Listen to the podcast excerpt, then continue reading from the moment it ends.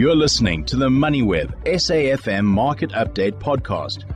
As you heard Uncle David mention there, Cashbuild is a company he has liked for quite some time. They reported their interim results for the 6 months ended 24 December. There was a dividend declaration there. It is lower than what we saw in the previous comparative period. But I'm joined on the line now by the company's CEO, Werner de Jager, to take a look at the company's performance and just make sense of how the company has been faring. Good evening, Werner. Thanks so much for taking the time. I suppose reflecting on the first half of the year, a couple of challenges would have been there from an operating perspective that would have been outside the control of the business. But for all intents and purposes and for the things that were in the control of the business, revenues were up and the business tried to do the best that it could with the circumstances. How do you reflect on that period?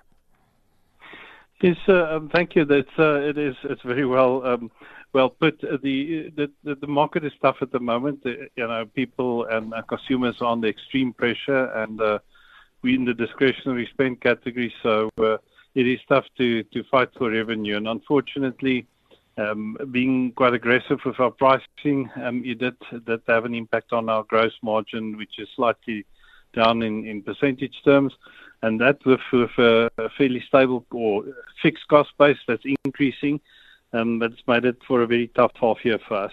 Werner, how's the consumer faring relative to previous periods? Because unlike other companies, Cashbuild during the pandemic actually had a good time as opposed to some of the other companies with everybody doing home renovations, everybody wanting to get involved and all that. It was actually not like competitors or companies like City Lodge where travel wasn't allowed. So you actually had a fairly decent time. But now are you finding that with the performance of the company now and with consumer demand, so to speak, at this stage, is it back to pre-pandemic levels? Is it back to pandemic levels? Or is it still struggling along because of the interest rates?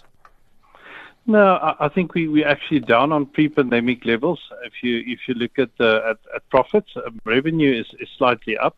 But on profit, we were down. We did have 2 years of boom time when, like you say, everybody was just spotting a crack in the wall and fixing it and just doing it. And at the moment, we're not seeing big projects happening. People are buying decorative items, which is still doing well, floor tiles, paint, those things. But cement and bricks and those type of things are battling at the moment.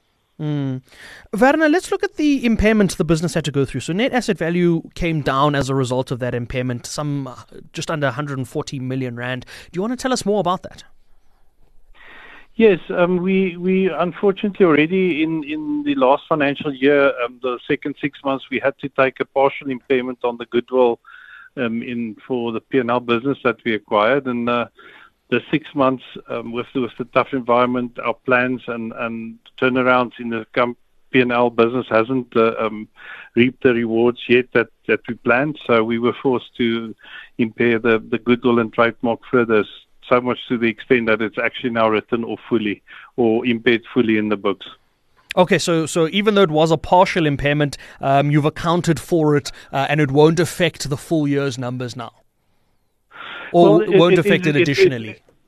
Yes, no, it's done now. There won't be another impairment for goodwill and trademarks. Yeah, and I suppose that's something to consider when you look at the second half of the year and the prospects going into the second half. I was going to ask if you anticipate that you'll impair again, but if it's fully accounted for, then that's the worst is behind you, so to speak. It's only positive from here. Let's look at those margins you mentioned, Werner. You said that obviously with margins coming in a lot tighter, I saw that expenditure was up. But also profits came down quite significantly, and it's not a comfortable space to be in at the moment. But how are you seeing the second half of the year playing out? Are you seeing Is it typically a better part or better performance for Cashbuild in the second half of the year?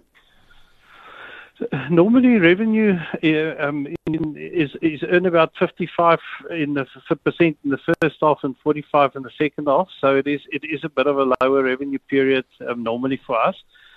Just on the expenses, if you take out the impairment that's in our operating expenses and new stores, expenses grew by 5%. So at least it's something that the company's been very good at, is managing costs. And the second half, we will continue doing that.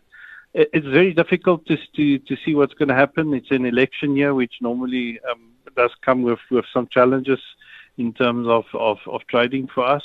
So it will be very interesting and tough 6 months, I believe. Well, hopefully the 6 months does look a lot better. And before I let you go, Werner, I want to touch on the earnings per share. That's obviously a function of everything that you've had to contend with, to say we'd rather be more prudent, I suppose, at this stage, rather than having to bear the full brunt of the impact by full year end. So it's had an impact on headline earnings and basic earnings. But I suppose if revenues continue to grow at 2% or 3%, and you are able to contain those costs, you could still have a good second half of the year. I think the cost containment often favors businesses like yours that are able to keep those manageable at this stage when cyclical forces are pushing you guys to the downside. Do you think that from a dividend perspective, from a headline earnings perspective, do you think that you'd be able to see some sort of in line with expectations by the end of the year? Yes, like I say, it's difficult to try and look too far forward, but all the fundamentals is in place that we will be aggressive, fight for revenue, and cost control has always been very, very strong. And like you say, there won't be that 100 million impairment in the second half. So we should see a better second half from that perspective. And hopefully a better dividend as well. Well, you and I are going to definitely catch up come the end of the year, Werner. I wish you and the team the best of luck. Hopefully the second half is kinder to you than the first half has been. But we'll leave it at that, and we'll definitely catch up when those full year results come out. That's Werner de Jager, CEO at Cashbuild, on their first half of the year's performance. Slightly lower dividends, slightly higher increase in revenues. But alongside that, there was that big impairment that they had to put through for the accounting and the goodwill of their, I think it's their trademark business. You've been listening to another MoneyWeb SAFM Market Update podcast, uploaded weekdays at 7 p.m. For more MoneyWeb podcasts, go to moneyweb.co.za or the app, and follow MoneyWeb News for daily updates.